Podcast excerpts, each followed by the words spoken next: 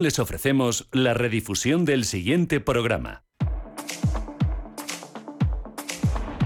En Radio Intereconomía, I Más Verde, con José Luis Pichardo. ¿Qué tal? ¿Cómo están? Buenas tardes. Bienvenidos a esta nueva edición de I Más Verde en este martes 11 de octubre. Estamos en la víspera de ese día de la hispanidad, de ese día de la fiesta nacional que va a tener lugar mañana, como cada 12 de octubre.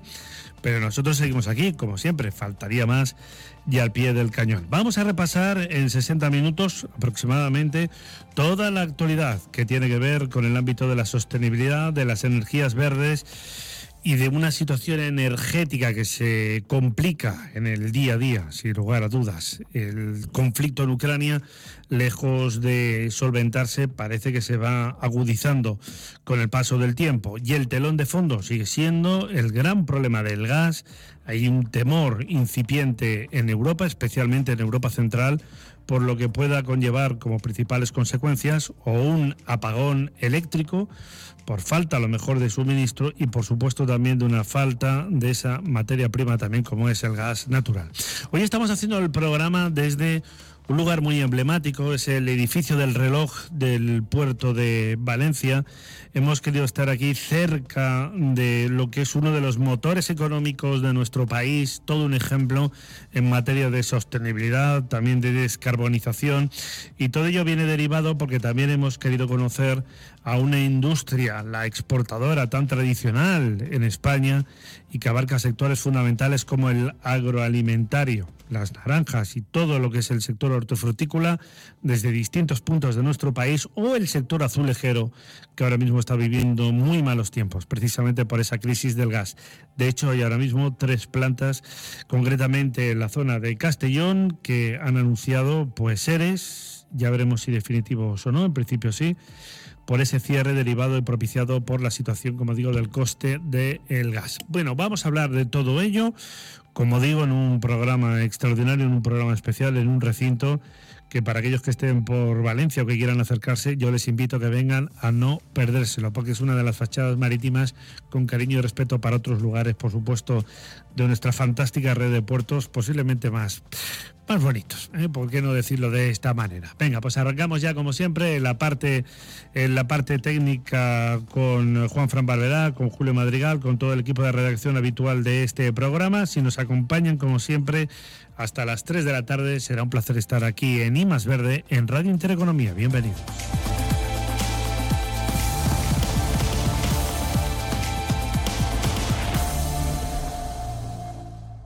En Radio Intereconomía, y más verde, con José Luis Pichardo.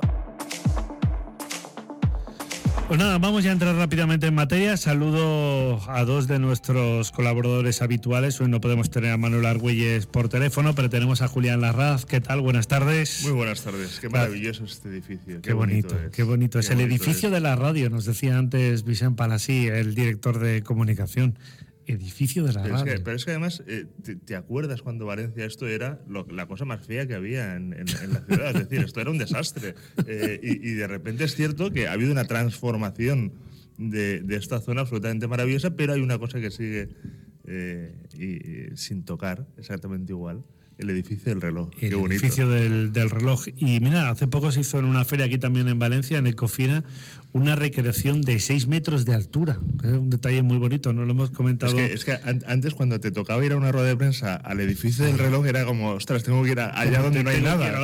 y ahora, vienes muchas veces y no solo por venir al edificio del reloj, sino porque pasan cosas alrededor de este puerto. Sí, desde luego que sí, está, está ahora mismo pues inmerso dentro de esta marina que por cierto se encuentra ahí en un, ¿verdad Julián?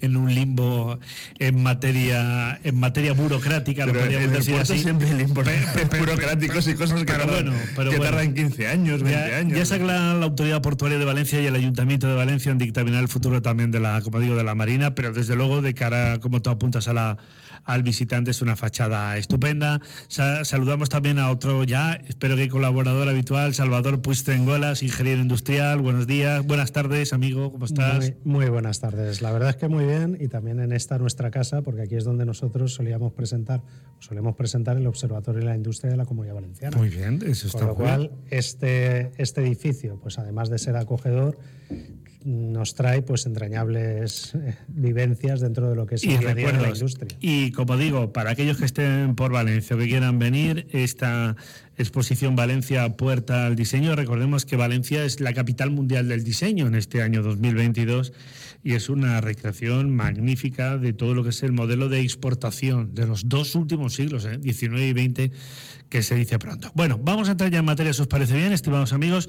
Tenemos a Marta Villalonga, vamos a ir hoy muy comprimidos, jefa de gabinete de la Autoridad Portuaria de Valencia. ¿Qué tal? Buenas tardes. Buenas tardes y encantados de recibiros aquí en el edificio del reloj, que para nosotros como autoridad portuaria es, es la, la casa del de, del punto y el nexo de unión entre los valencianos y, y el puerto. Y, Sí. y con este tipo de exposiciones además también es, es la intención que tenemos de, de- de invitaros ya no a vosotros, sino a todos los valencianos a, a venir Y al a todos puerto. los turistas. Y a los más. turistas, que está lleno, está teniendo mucho éxito entre los turistas la exposición además, es muy, curioso. Muy bonita. Bueno, hay que decirle también a todos nuestros oyentes que se hace con, con- se van haciendo exposiciones, digamos, con carácter periódico, que además son gratuitas, que Gratuitas. va a estar abierta hasta el 6 de noviembre, desde el día 3 de octubre.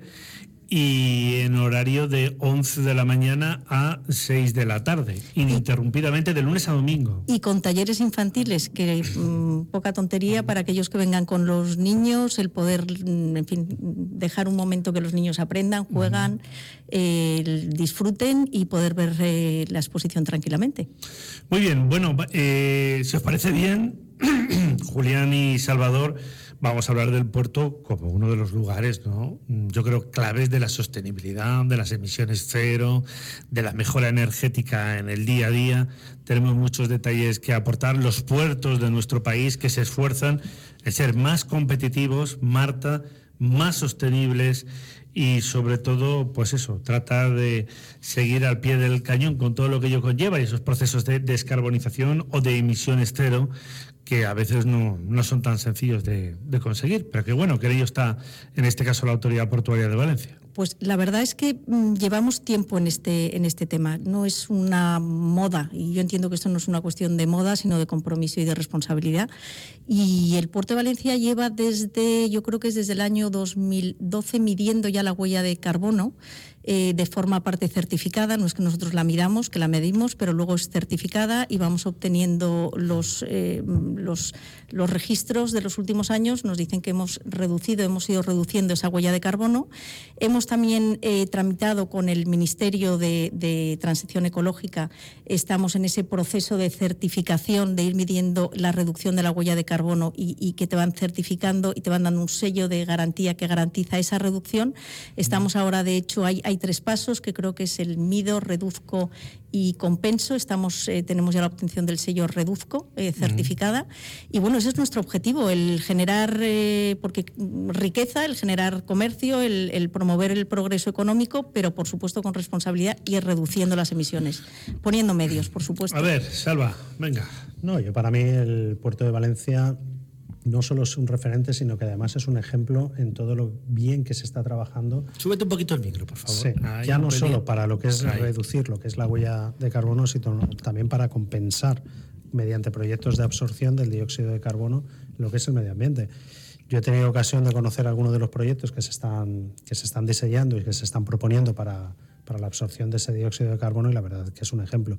Y ya no solo eso, sino también por lo que son las la eficiencia, el nivel de eficiencia en lo que son las operaciones tanto de transporte marítimo como de transporte terrestre en el interior, con una logística que la verdad es que es envidiable. Francamente, esa preocupación en la mejora ¿no? también de- del transporte marítimo está la orden de- del día, con los distintos modelos también de utilización de combustibles, en el caso de, de los buques o del gas licuado, que luego hablaremos a continuación, Julián.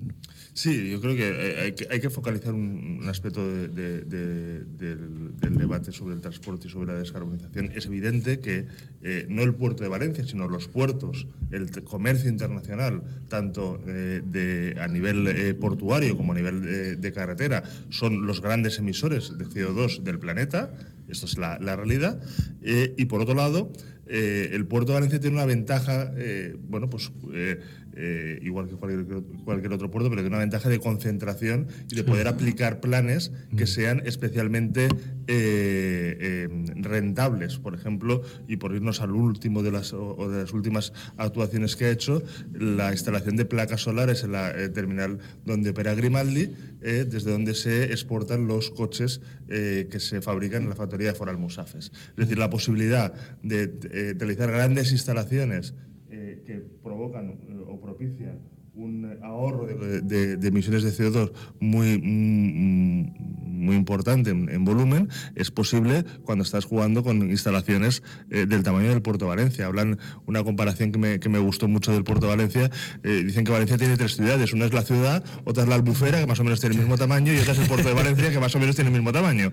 Eh, no somos conscientes, pero es, una, es una ciudad, es una pequeña... Pero es que a nivel de tamaño, más o menos, si lo coges en el mapa, o sea, si, si, os vais tres zonas, el, el, digamos, al, Google Earth, el charco de, la albufera, la ciudad de Valencia y el puerto de Valencia, más o menos son tres cosas iguales en tamaño, ¿no? Eh, la, actividad es completamente distinta en cada una de ellas, pero, pero sí que relata. Pero lo relevante aquí es que el puerto de Valencia está siendo pionero en aspectos de descarbonización y está propiciando eh, lo tan manido de pruebas piloto eh, de cosas que realmente pueden luego trascender a un, un cambio eh, que yo creo que es de los más drásticos que vamos a vivir y de las disrupciones más y importantes. Y sobre todo, eh, respecto a lo que tú comentas, Marta, eh, todo el proceso, digamos, de transformación, ¿no? Estamos inmersos de lleno. Estamos inmersos y la industria y este el sector marítimo está de lleno inmerso en, en esa transformación. Eh, por ejemplo, con el tema de los buques eh, se espera dar un salto eh, progresivo, porque esto efectivamente implica muchas inversiones también por parte de las navieras para, por ejemplo, algo tan mm, sencillo como los buques que atraquen en el puerto puedan, digamos, enchufarse a la red eléctrica y poder dejar de emitir y apagar motores y, no emitir emisiones. Esto sería yo, yo creo que es uno de los avances más importantes de los puertos. Eso es un avance importante. En el caso de Valencia, la verdad es que estamos trabajando en ello eh, mediante, eh, esperamos eh, alcanzar el objetivo, anticiparnos a lo que es el objetivo 2050, anticiparlo al 2030 y para el 2030 ser un puerto cero emisiones. Ahí, ¿cómo? Pues, pues bueno, poco a poco, pero, pero de momento, por ejemplo, hemos sacado la licitación, que no es como comentaba es el tema de, la planta fotovoltaica en Valencia, que está ya en licitación con fondos MRR. Luego está también la planta, otra planta fotovoltaica en Valencia en la zona de, la terminal de Cosco y el puerto de Gandía, que también mm, va a poder ser, el puerto de Gandía es otro, es, otra, es, otra, es otro tamaño, tiene otro consumo, por supuesto, pero será autosuficiente, será el primer puerto europeo autosuficiente energéticamente a través de fotovoltaicas. Gandía también tiene la ciudad, la playa y el puerto. La playa y el puerto, pero aquí las dimensiones son distintas. conviene, recordar al respecto, para que lo sepan también nuestros oyentes, que la Autoridad Portuaria de Valencia engloba los puertos de Valencia, Sagunto y Gandía. es decir, todo esto conforma, digamos, un mismo modelo de de administraciones. Luego, por supuesto, otros en la comunidad valenciana son también Alicante o, Castellón, pero claro, está, digamos, confluencia. Luego entramos en materia, en el tema en el eje, que, Julián y Salvador lo saben, cada semana hablamos de la importancia de ese asunto. ¿no? Yo no conozco muchas zonas en España, no sé si en Europa, que tengan en 25 kilómetros dos nodos logísticos portuarios tan importantes. Pero ya no solo eso, además sinergéticos entre sí. O sea, que dices, oye, no son dos nodos aislados donde uno realiza una determinada actividad y otro. No, no, están gestionados por la misma Autoridad Portuaria de Valencia, son dos nodos compatibles 100% que además eh, se ayudan entre, entre los mismos y que permiten a Valencia, y ya no solo a, la provincia de Valencia, sino también acercar lo que es Castellón y también Teruel y Zaragoza hacia lo que es la conexión marítima con el resto de Ese es otro de los grandes eh, marítima, bueno, y en este caso también terrestre, que hay el objetivo también, bueno, y ferroviaria de crear ese corredor.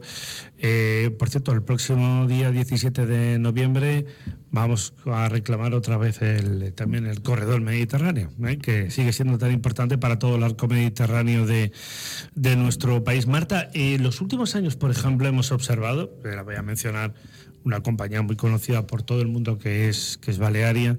Hemos visto transformación, por ejemplo, de los motores de los buques a gas licuado.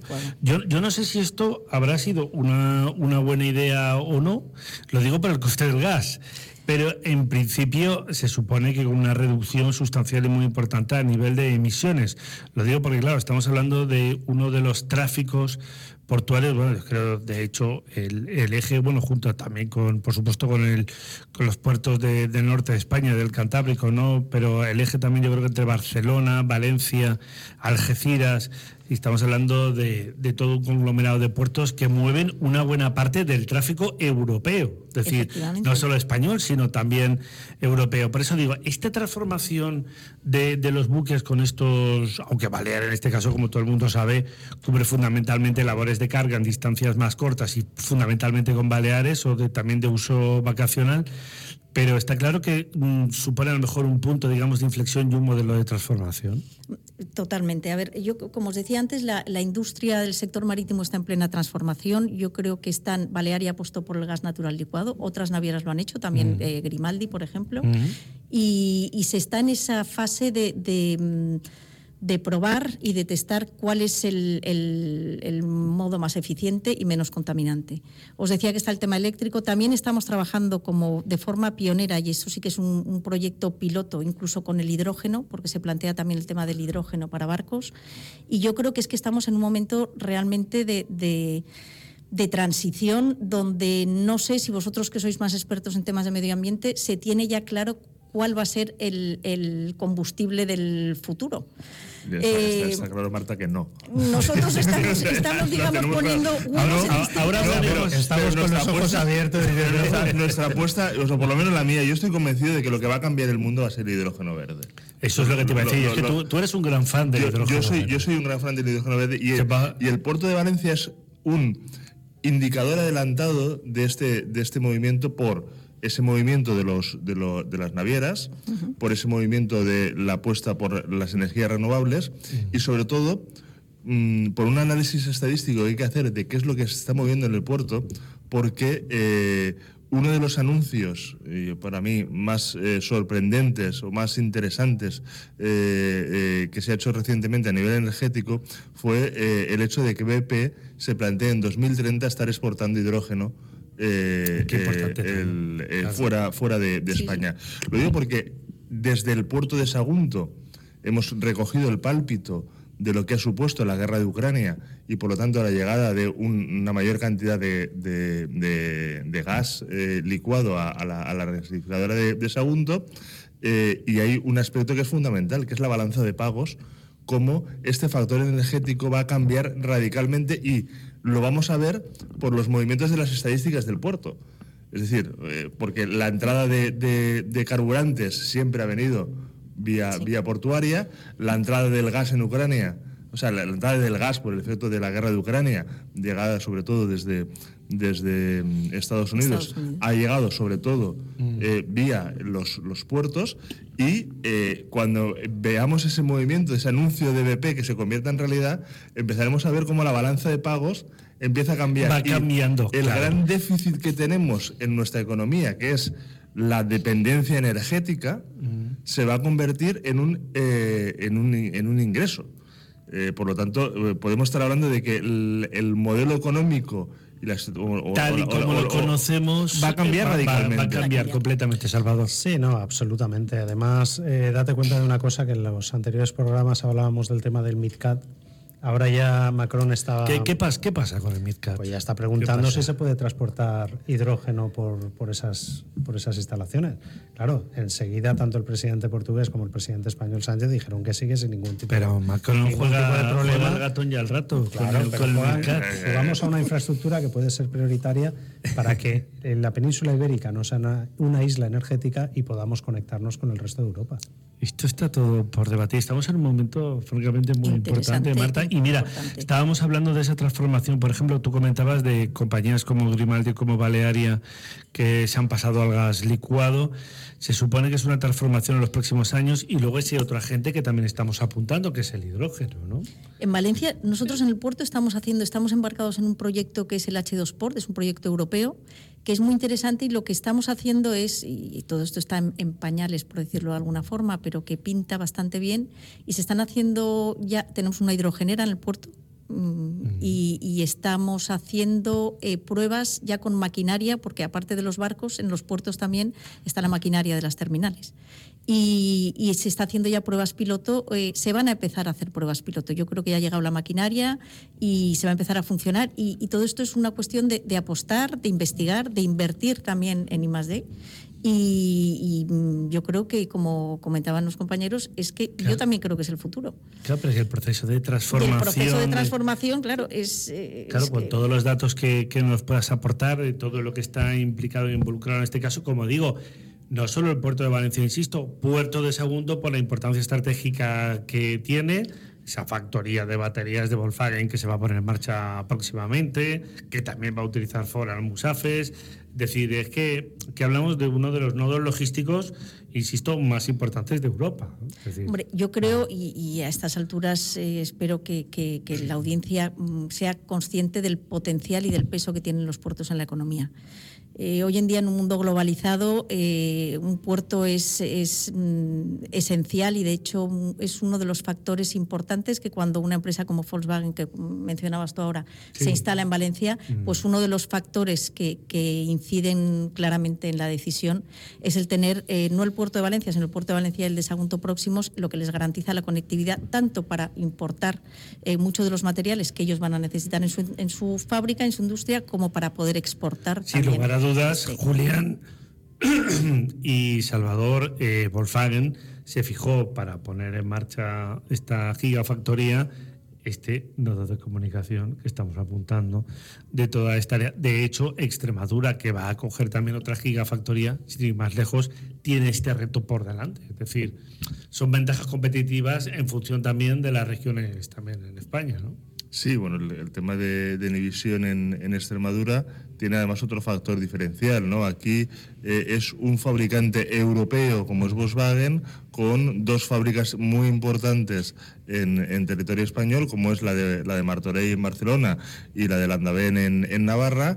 Eh, en es eh, claramente meter al enemigo dentro de casa, por mucho que Acciona sea aliado. Es decir, es una marca china que viene a fabricar baterías. pero bueno, salvado este matiz, ¿no? que, siempre es, relevante porque estamos en un mundo en el cual eh, la disrupción del coche eléctrico y del coche autónomo eh, está marcada por la evolución que ha conseguido China y algún fabricante como Rivian, como Canoo, el más conocido Tesla, eh, de fabricantes americanos, pero, y vuelvo otra vez al, factor energético del puerto de Valencia y del hidrógeno, en el terreno energético y de energías renovables, España no está a la cola, sino está a la cabeza y es país referente eh, y es el, eh, uno de los, de, las, de, los objetivos que, se pueden marcar España como, como, país, es el hecho de que desde Valencia sea un hub de emisión de energía.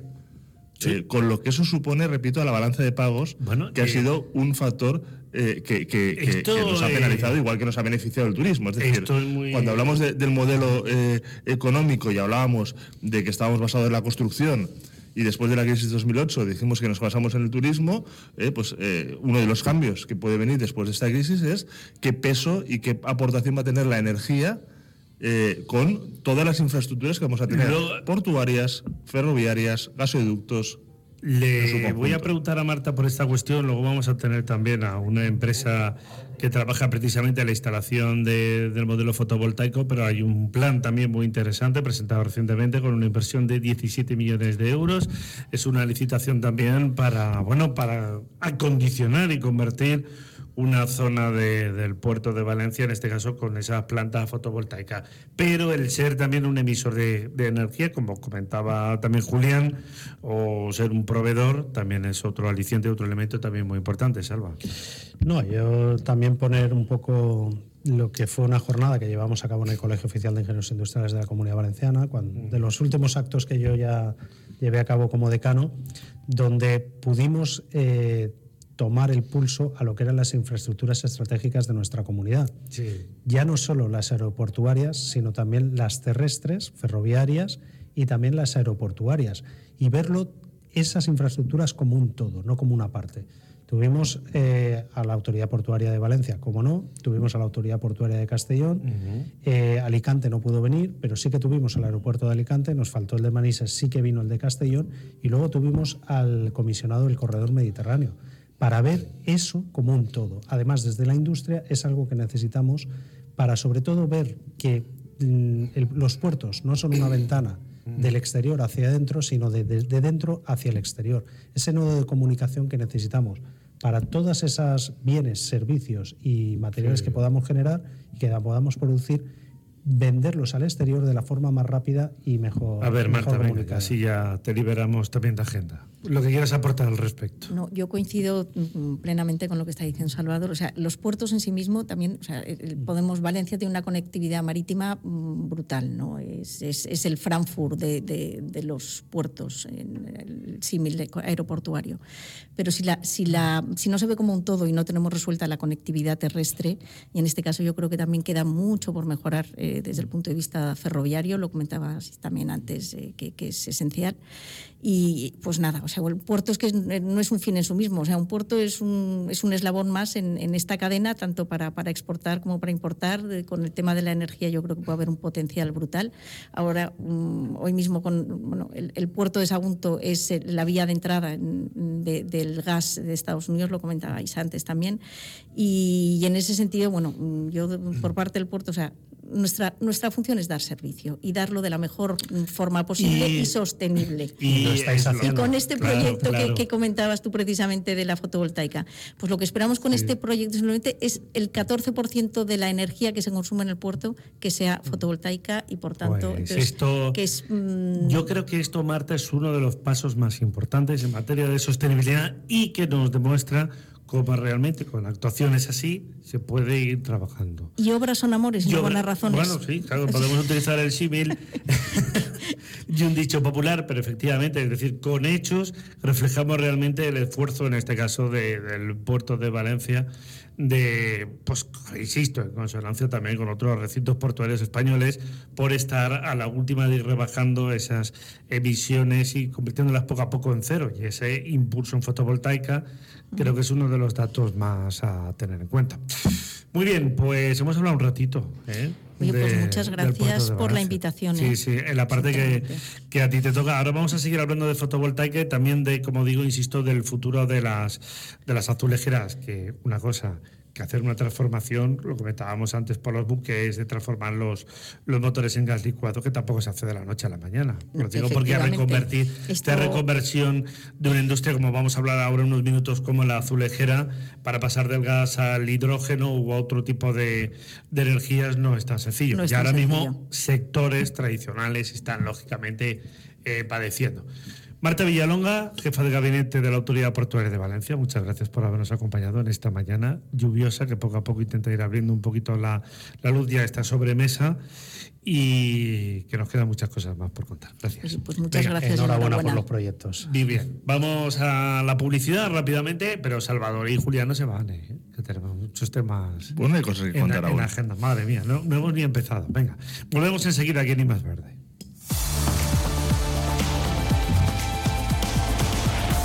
En Radio Intereconomía, I más Verde, con José Luis Pichardo.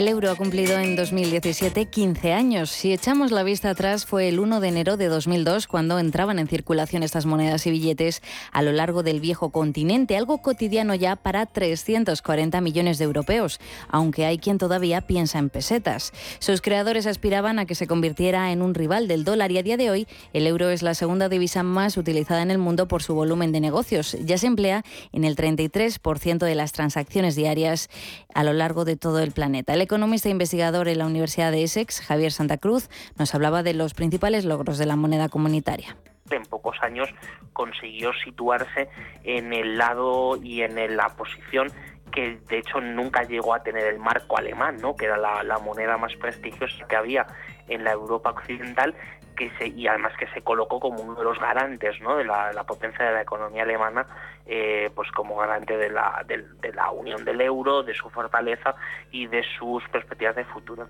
Pero la moneda llega a una adolescencia marcada por varias crisis a sus espaldas. Desde el principio ha vivido con un Reino Unido que le ha dado de lado fiel a la libra y en numerosas ocasiones se ha puesto en duda su supervivencia. El momento más crítico fue cuando en 2015 Grecia estuvo a punto de abandonar la zona euro, algo que provocó una gran incertidumbre. Juan Carlos Martínez Lázaro, profesor del IE Business School corrían el riesgo de, abandonar la moneda única, Grecia, eh, y luego vendría este efecto dominó, Portugal, España, Italia, y bueno, hubo ciertos eh, temores sobre que el euro pues podía, podía desaparecer. Eh, afortunadamente aquello pasó, en parte por la mejora de la situación económica y sobre todo por la actuación del Banco Central Europeo, de hecho, uno de sus defensores a ultranza ha sido el presidente del Banco Central Europeo, Mario Draghi. Sus palabras, allá por 2012, forman parte de la historia de la moneda comunitaria. El BCE hará todo lo necesario para sostener el euro y créanme, será suficiente. Y parece que fue suficiente. De hecho, la moneda salió del bache y a día de hoy cuenta con 19 miembros, con economías muy heterogéneas. Aunque se ha avanzado en ese sentido, queda mucho por hacer se demostró que claramente era necesario reformar el proyecto. Y en eso es lo que estamos, eh, seguramente no con la velocidad y con la intensidad que deberíamos. Eh, desgraciadamente en eso me temo que los ritmos los marca eh, Alemania, pero está claro que hay que reformar el euro y conseguir la unión fiscal, la unión bancaria y no olvidemos que tenemos que seguir incorporando países al euro. A pesar de los baches encontrados en el camino, en Europa la moneda cuenta con cierta popularidad. Según las últimas consultas, más de la mitad de los usuarios creen que el euro es algo positivo para sus países, un apoyo que aumenta al 68% entre los más jóvenes.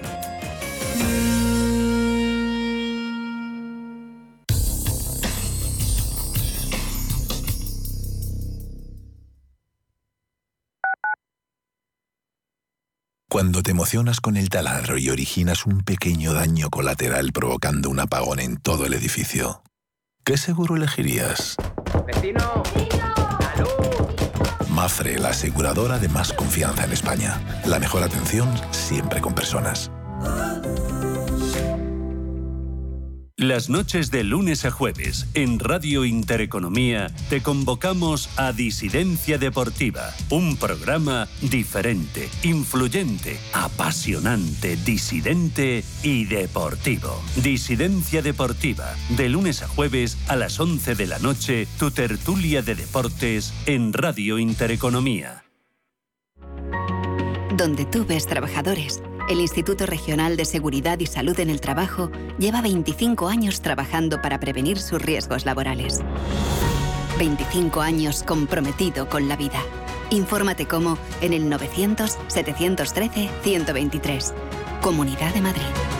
Escápate de Madrid y ven al restaurante El Torreón en la cima del Monte del Pardo. Las mejores carnes y pescados desde 40 euros, vino incluido. Carne picaña brasileña y lomo de buey auténticos. Disfruta de los mejores platos de cuchara y de paella con langosta y de grandes vinos y licores en sus siete amplísimos salones y terrazas. Cocina abierta de 11 de la mañana a 1 de la madrugada ininterrumpidamente. Parque infantil, gran parking, restaurante El Torreón. Naturaleza a 10 minutos de Madrid. Reservas en restauranteeltorreón.com.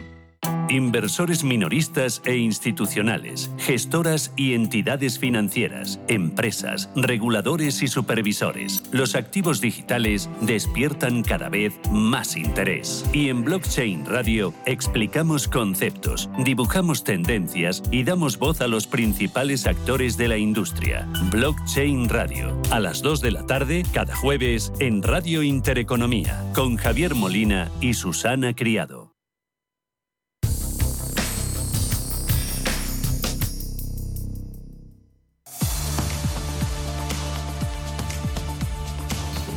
Muy bien, pues continuamos hasta las 3 de la tarde, como siempre, aquí con todos ustedes en IMAS Verde, en Radio Intereconomía, repasando la actualidad en este 11 de febrero. Recuerden que estamos en el edificio del reloj del puerto de Valencia con motivo de una exposición fantástica. Valencia puerta al diseño que refleja el nivel de exportación de los productos, eh, particularmente valencianos, pero por supuesto también españoles, faltaría más, y europeos, nada más y nada menos que entre los siglos XIX y XX. Bueno, continuamos con, con Julián Larraz, que es periodista y mejor analista todavía económico. Es difícil ser mejor todavía que periodista, pero él lo es. Buenas tardes de nuevo, amigo. Buenas tardes de con nuevo. Salvador Puig que es ingeniero industrial. Buenas tardes de nuevo. Muy buenas y se nos tardes. incorpora Javier Ormaechea, que es director de operaciones de Linkener. Es Hola, buenas tardes. Buena- Linkener, sí, correcto. Buenas Gracias por tardes. invitarnos. Es que esto de que me cambiéis eh, A última hora. en la persona, menos mal que los guiones a veces no les hago mucho caso, que todo tiene su ventaja, Disculpas. porque va- vamos cambiando sobre la marcha y, y evidentemente pues a veces cuesta un poquito. Pero bueno, Linkener es una empresa que trabaja precisamente en el sector fotovoltaico, Correcto. Lo cual lo Es una tenemos- empresa de eficiencia energética. Esto es, muy bien. Lo tenemos estupendo para hablar un poquito, Julián y Salvador, de lo que estábamos apuntando anteriormente con Marta Villalonga, la jefa de gabinete de la Autoridad Portuaria ahora, de Valencia. a- ahora que se ha ido, no, no, no, no incidiremos en todos los eh, problemas burocráticos que suele tener cuando una administración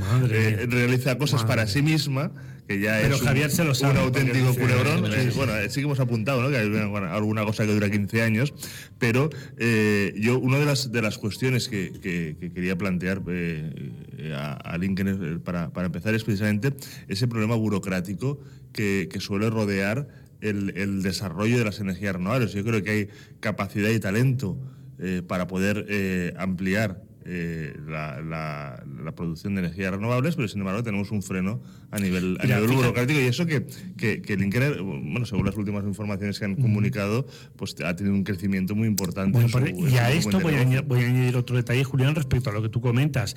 Acabamos de escuchar que, bueno, salió licitado hace unos días este proyecto, que para una terminal del puerto de Valencia, 17 millones de euros, que tú fíjate lo que supone. O sea, el 14% del abastecimiento energético podría tener un carácter fotovoltaico. Por lo que apunta muy bien Julián es cómo poder acceder a eso, Javier, si hay un concurso, pero la burocracia, luego le pregunto también a Salvador, que de esto también entiendo un rato, que eh, se ofrecieron los eh, colegios profesionales para agilizar también las licencias y no hay manera de no hay manera de avanzar con la administración, ¿no? Empezamos por este punto, si te parece. Bueno, a ver, desde Linkener sí que estamos estudiando esta, esta oferta, esta licitación del puerto de Valencia y sobre todo es eh, la burocracia que comentabas, es la cantidad de solicitudes que realizan a la empresa que, que quiere acceder a ella, es decir, eh, tiene que tener unas clasificaciones empresariales, tiene que tener unas ISO, tiene que tener una serie de documentación y luego aparte lo que estamos valorando, eh, que esto sabe Salvador también, son cuándo se inició el proyecto, cuándo se estudió, porque hoy en día la fotovoltaica va muy rápido,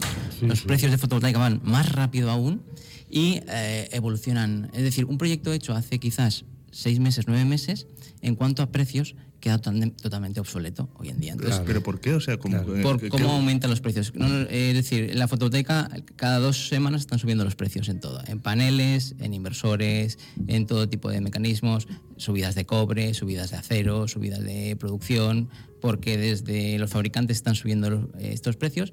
Bueno, esto dificulta que eh, an- anteriormente sí que había una estabilidad mayor, entonces una licitación era mucho más fácil.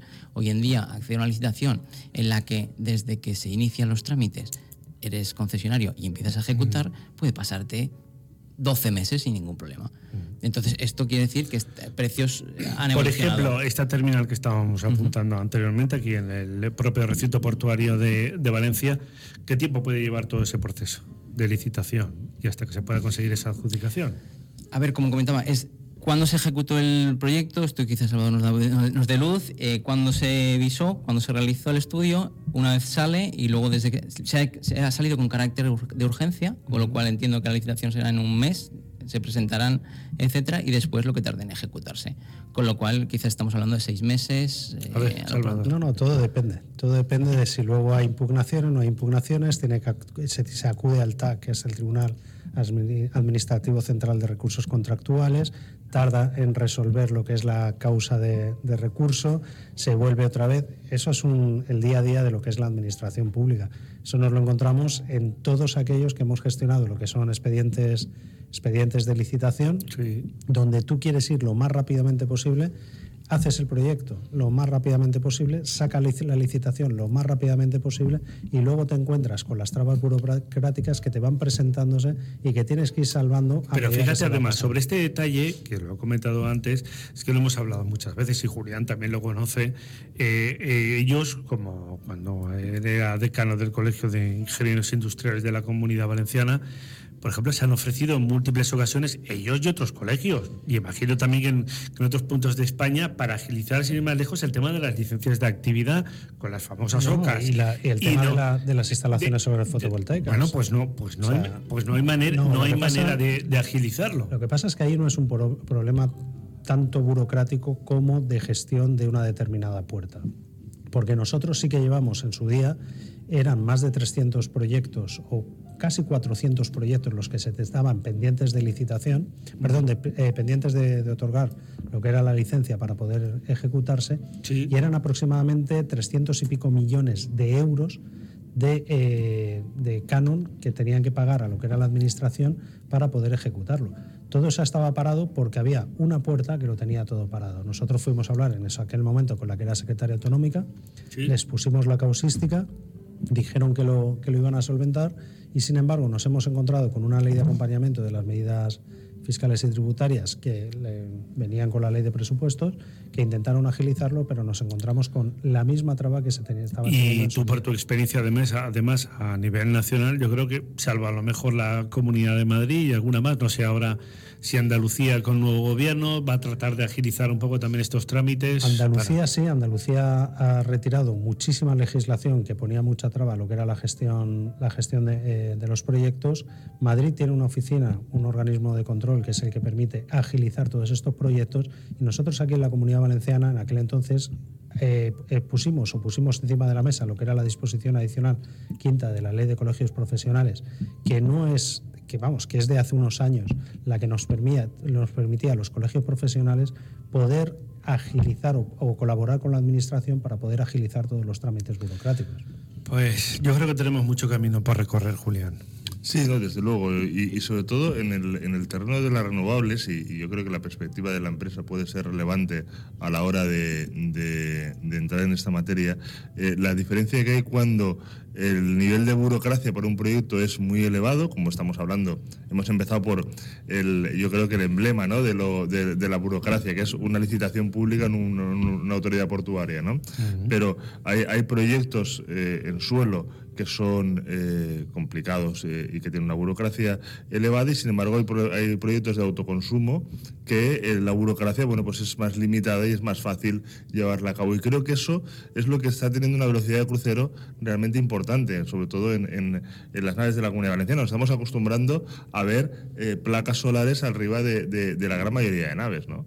Sí, estos son nuestros principales clientes en estos momentos. El crecimiento que comentábamos al principio mm, de Linkener es sobre todo en, cliente privado, es decir, licitaciones sí que hemos tenido unas 10 licitaciones el último año, pero las velocidades están en los privados, en el sector privado, es decir, una nave, un inversionista, una persona que quiere montar una fotovoltaica, bueno, pues eh, esas tipos de licencias son más rápidas concedidas, los proyectos los realizamos nosotros y son mucho más fáciles de visar gracias a los colegios y a la velocidad telemática y esto va mucho más rápido. Además, ¿qué, ¿qué, tiempos, perdona, eh, eh, Salvador, por ejemplo, una, una, una, una, industria que quiere poner unas placas, ¿realmente cuánto pasa desde que el empresario toma la decisión de voy a hacerlo hasta...? depende, depende porque si es para autoconsumo es rápido, si es para volcado a red... No, no, si tiene, si tiene uso industrial... El, el, modelo no, no burocrático.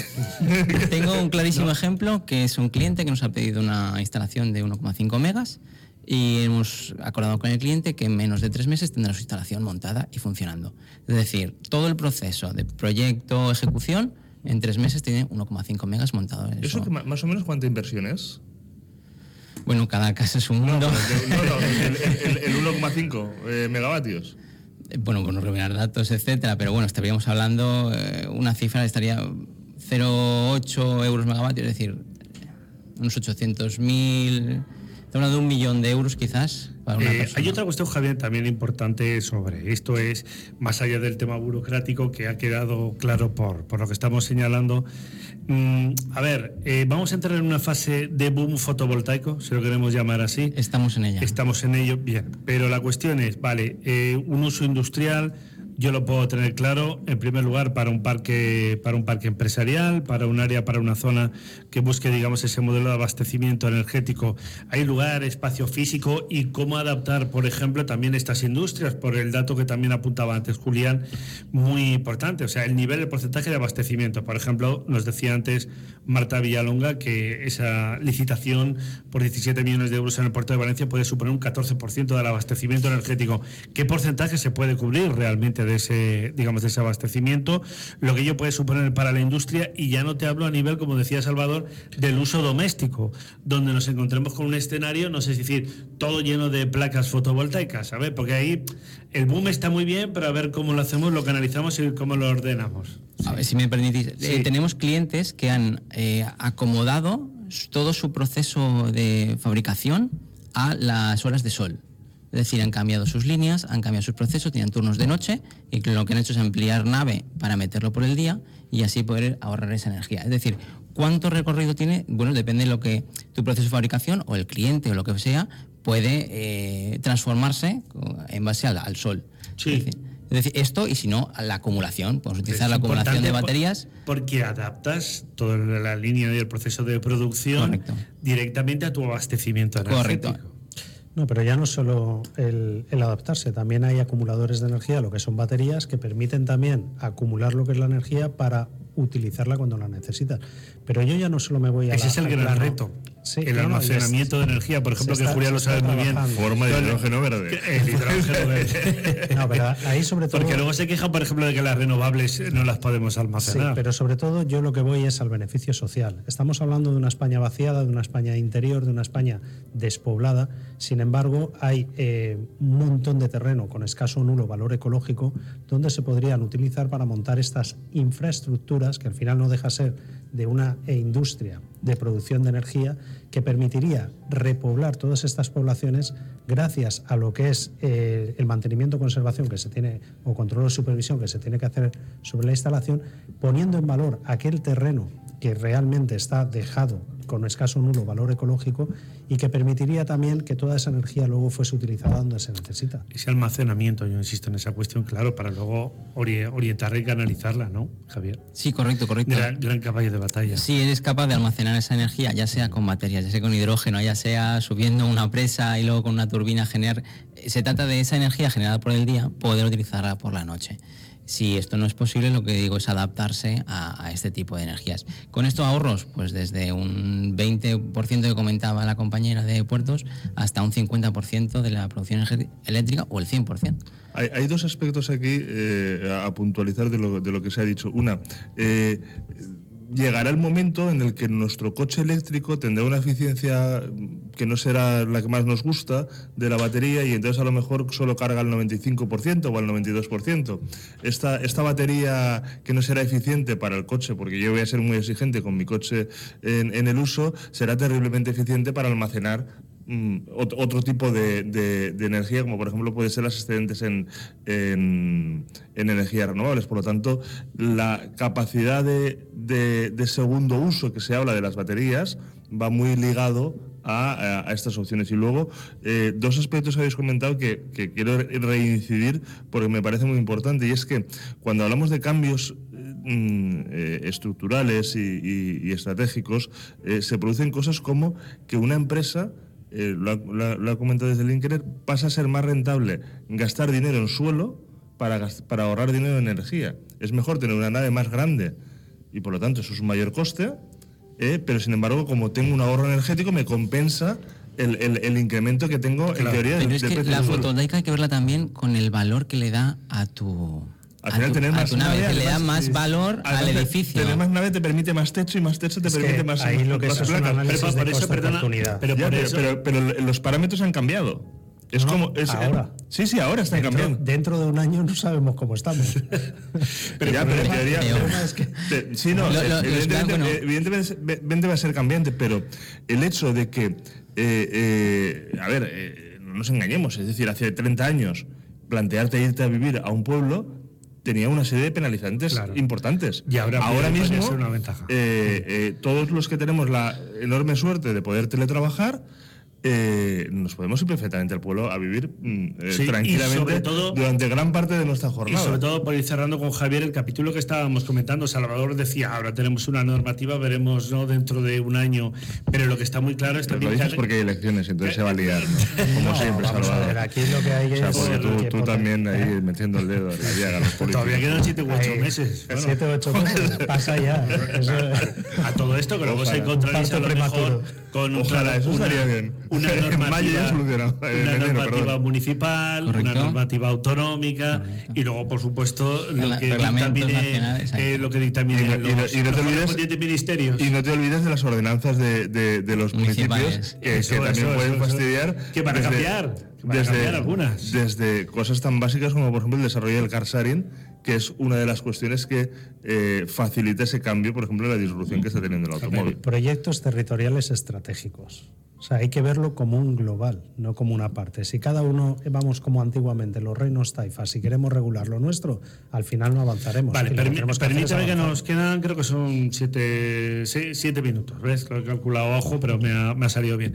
Eh, muy rápidamente, eh, con permiso también de Javier, a ver, Julián y Salvador, eh, las azulejeras empiezan a tener un problema serio. Ya llevamos tres ERES, tres. Tres eres entre- la semana pasada.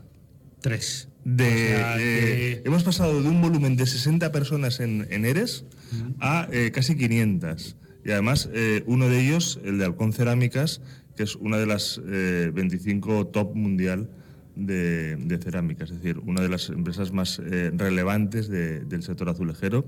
Eh, y esto vuelve a ocurrir con el factor energético como, como principal causa. Por lo tanto, volvemos a hacer la misma reflexión. Si la burocracia no impidiera el desarrollo de las energías renovables, los problemas que tendríamos serían mucho menores. Si eh, los avances que hacen entidades impulsoras, como por ejemplo el Puerto de Valencia, en factores como el hidrógeno, se potenciara todavía más de lo que se está haciendo, podríamos reducir el gap porque nos viene, y esto lo venimos diciendo, eh, estamos en octubre, ¿no? En octubre. Antes has dicho Once- febrero. on- Eh, once- eh, 11 de octubre. 11 de octubre. Eh, lo decíamos en febrero, que iba a venir el siguiente invierno. Sí, sí, sí, y este invierno va a ser muy duro. El invierno llegará, el invierno. Eh, y aparte de que las tropas de, de Rusia se van a quedar sin abrigo y por lo tanto veremos a ver cómo, cómo, cómo afecta esto a la guerra, esto ya lo hemos dicho alguna que otra vez, eh, venimos hacia un, un escenario mm, que a corto plazo energéticamente es muy complejo. Muy difícil. Y además, Salvador, otro detalle importante, yo insisto en esta cuestión, no podemos transformar ese modelo energético de la noche a la mañana. Claro, el sector de las azulejeras, eh, como tantos otros en España y a nivel mundial, les ha pillado con el pie cambiado toda esta crisis de Ucrania. De repente me encuentro sin el gas. Como bien decía Julián, ya llevamos tres seres de la semana pasada. El problema, lejos de solventarse, desgraciadamente parece que se va a ir agravando y no tenemos una alternativa ahora mismo energética. El hidrógeno no sé lo que podría aportar o podría ser, pero yo no veo una solución a corto plazo ahora mismo a este, a este panorama. Tuvimos una, una cena en el Colegio de Castellón, del Colegio de Ingenieros Industriales de Castellón, donde tuve la, la oportunidad de estar con grandes compañeros que están en el sector azulejero y ellos ya en el mes de junio lo expresaban. Expresaban su preocupación sobre todo por la necesidad de mejorar lo que era la tecnología para utilizar nuevas fuentes de energía. Se hablaba del tema del hidrógeno, del hidrógeno verde, pero claro, necesitas adaptarlo para poder eh, cocer lo que es la cerámica de manera adecuada por lo que es el poder calorífico de lo que es la llama, el frente de llama y la situación. Ahí nos encontramos con situaciones técnicas que se deben de resolver. El problema que hay es que tú no tienes la varita mágica para decir, oye, de hoy para mañana ya está, Claro, lo tenemos solucionado. Ahí tendríamos que estar trabajando todos en conjunto, institutos tecnológicos, empresas, industrias. Pero no tenemos una alternativa real, por ejemplo, al gas.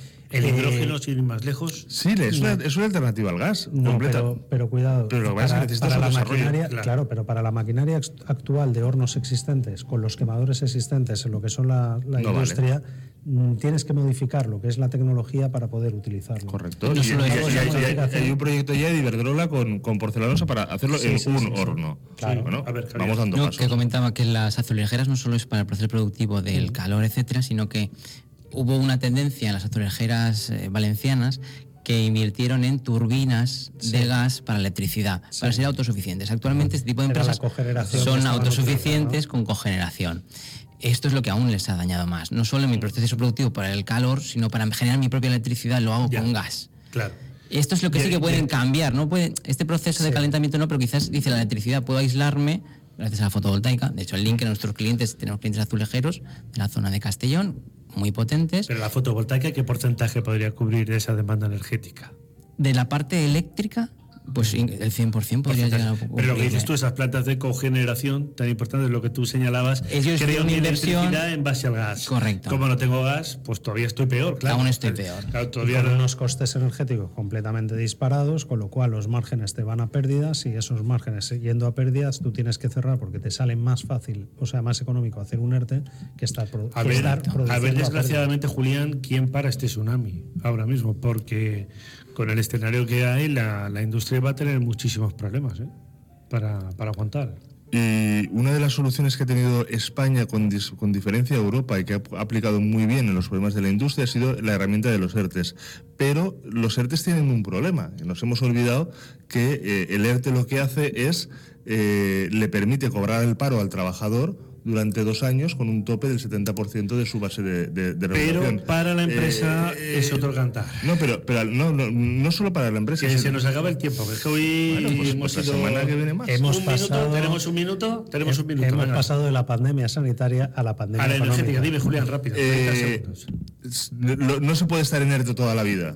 Claro. Y va a llegar un momento en el que se van a acabar los dos años que se puede estar en y hay que buscar nuevas soluciones de flexibilidad para las empresas más allá de eh, lo- los ERTES. Una de ellas es la bonificación en la factura de- del gas y luego otra pensar y no poner trabas a que evidentemente tenemos que ir hacia una energía descarbonizada en la que España tiene la capacidad de ser líder. Para eso hay que saber cómo producirlo, cómo transportarlo y cómo aplicarlo. No solo los hornos que decía Salvador, que es muy importante, sino cómo producirlo y cómo transportarlo. Muy bien, lo tengo que dejar en este no es punto. sectorial, es global. Muy bien. Salvador Puistencolas, ingeniero industrial. Hombre, sois unos maestros. Aquí vengo, os escucho, aprendo y me voy. Don Julián Larraz, muchas gracias, amigo. Un placer. La Periodista y analista económico, Javier Ormaechea, que es director de operaciones de Linkener. Muchas gracias, encantado. Muchas gracias. Gracias a todos ustedes, gracias a la parte técnica como siempre por habernos acompañado en este I más verde especial realizado desde el edificio del reloj del puerto de Valencia. La próxima semana más e intentaremos que mejor. Adiós. Qué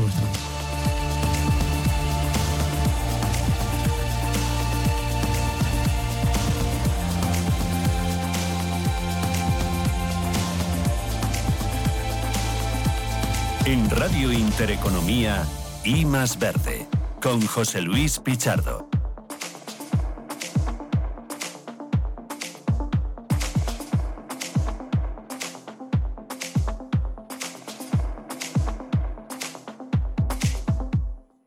¿Buscas vehículo de renting para tu empresa? Alquiver.es. Todo lo que necesitas en una sola cuota y sin sorpresas. Deja la movilidad a Alquiver y preocúpate por tu negocio. Visita alquiver.es. Hoy en día encontrar la herramienta que pueda resistir el paso del tiempo es fundamental en la renta fija. Es por eso que MFS Investment Management adopta un enfoque Active 360. Visite mfs.com barra Active 360. En Hipercor y el supermercado El Corte Inglés siempre tienes ofertas increíbles. Y además un 50% en la segunda unidad en muchos productos. Como en la botella de litro de aceite de oliva virgen extra Coosur, hojiblanca, arbequina o picual. Combínalos como quieras. En Hipercor y el supermercado El Corte Inglés. En tienda, huevo app. ¿Sabías que con el deporte también puedes colaborar con el Domund? Este mes de octubre participa en la tercera carrera virtual del Domund. Toda la información e inscripciones en correporeldomund.es. ¿No te gusta el fútbol? ¿No te gustan las carreras? Mondigreen es tu espacio. Daremos cabida al humor, las entrevistas, la belleza, las efemérides y a todo aquello que rompa la monotonía radiofónica del fin de semana. Escucha Mondigreen los domingos de 2 a 3 de la tarde en Radio Intereconomía.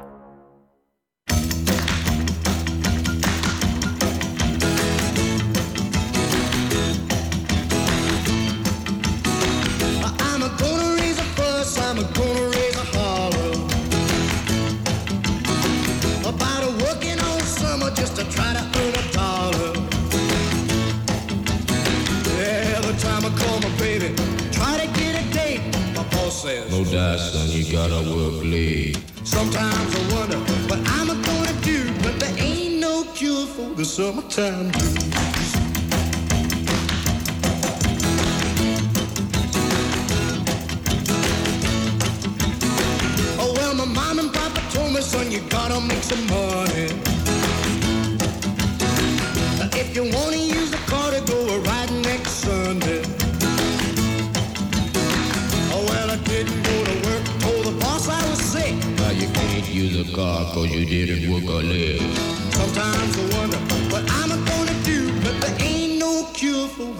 time.